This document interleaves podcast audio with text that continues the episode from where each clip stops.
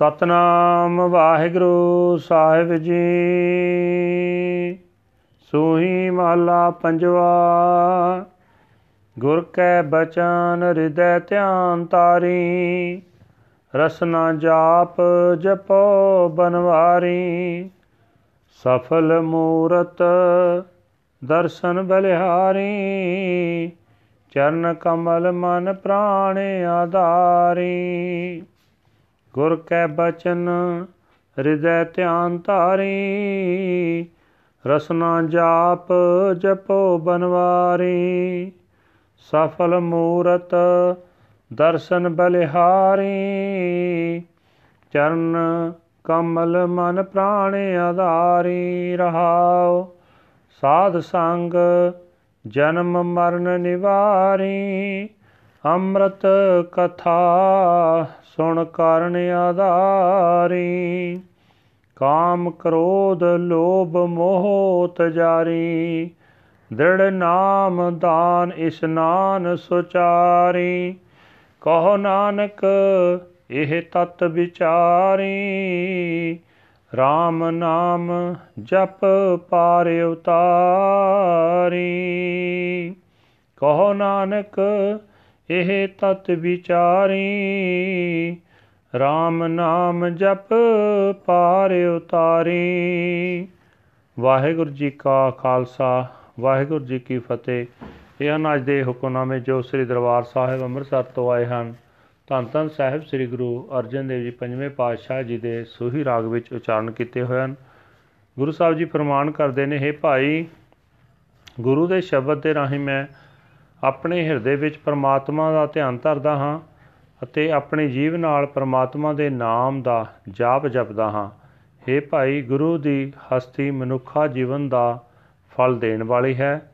ਮੈਂ ਗੁਰੂ ਦੇ ਦਰਸ਼ਨ ਤੋਂ ਸਦਕੇ ਜਾਂਦਾ ਹਾਂ। ਗੁਰੂ ਦੇ ਕੋਮਲ ਚਰਨਾਂ ਨੂੰ ਮੈਂ ਆਪਣੇ ਮਨ ਦਾ ਜਿੰਦ ਦਾ ਆਸਰਾ ਬਣਾਉਂਦਾ ਹਾਂ। ਠਹਿਰਾਓ। हे ਭਾਈ ਗੁਰੂ ਦੀ ਸੰਗਤ ਵਿੱਚ ਰਹਿ ਕੇ ਮੈਂ ਜਨਮ ਮਰਨ ਦਾ ਗੇੜ ਮੁਕਾ ਲਿਆ ਅਤੇ ਆਤਮਿਕ ਜੀਵਨ ਦੇਣ ਵਾਲੀ ਸਿਫਤ ਸਲਾਹ ਕੰਨਾਂ ਨਾਲ ਸੁਣ ਕੇ ਇਸ ਨੂੰ ਮੈਂ ਆਪਣੇ ਜੀਵਨ ਦਾ ਆਸਰਾ ਬਣਾ ਰਿਹਾ ਹਾਂ। हे ਭਾਈ, ਗੁਰੂ ਦੀ ਬਰਕਤ ਨਾਲ ਮੈਂ ਕਾਮ, ਕ੍ਰੋਧ, ਲੋਭ, ਮੋਹ ਆਦਿਕ ਨੂੰ ਤਿਆਗਿਆ ਹੈ। ਹਿਰਦੇ ਵਿੱਚ ਪ੍ਰਭੂ ਨਾਮ ਨੂੰ ਪੱਕਾ ਕਰਕੇ ਟਿਕਾਣਾ, ਦੂਜਿਆਂ ਦੀ ਸੇਵਾ ਕਰਨੀ ਆਚਰਣ ਨੂੰ ਪਵਿੱਤਰ ਰੱਖਣਾ, ਇਹ ਮੈਂ ਚੰਗੀ ਜੀਵਨ ਮਰਿਆਦਾ ਬਣਾ ਲਈ ਹੈ। हे ਨਾਨਕ, ਆਖ हे ਭਾਈ, ਤੂੰ ਵੀ ਇਹ ਅਸਲੀਅਤ ਆਪਣੇ ਮਨ ਵਿੱਚ ਵਸਾ ਲੈ ਅਤੇ ਗੁਰੂ ਦੇ ਰਾਹੀਂ ਪਰਮਾਤਮਾ ਦਾ ਨਾਮ ਜਪ ਕੇ ਆਪਣੇ ਆਪ ਨੂੰ ਸੰਸਾਰ ਸਮੁੰਦਰ ਤੋਂ ਪਾਰ ਲੰਘਾ ਲੈ। ਵਾਹਿਗੁਰੂ ਜੀ ਕਾ ਖਾਲਸਾ, ਵਾਹਿਗੁਰੂ ਜੀ ਕੀ ਫਤਿਹ।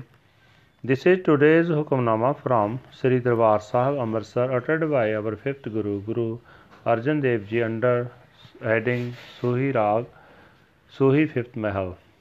Guru Sahib says that within my heart I meditate on the word of the Guru's teachings with my tongue. I chant the chant of the Lord. The image of his vision is fruitful. I am a sacrifice to it. His lotus feet are the support of the mind, the support of the breath of life. Pause. In the Sad Sangat, the company of the holy, the cycle of birth and death is ended. To hear the ambrosial sermon is the support of my ears.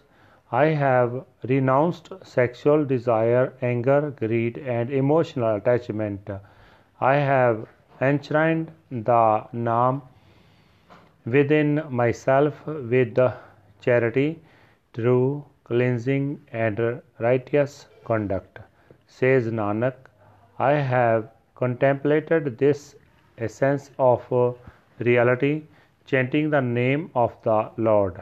I am carried across. Waheguru ji ਕਾ ਖਾਲਸਾ ਵਾਹਿਗੁਰੂ ਜੀ ਕੀ ਫਤਿਹ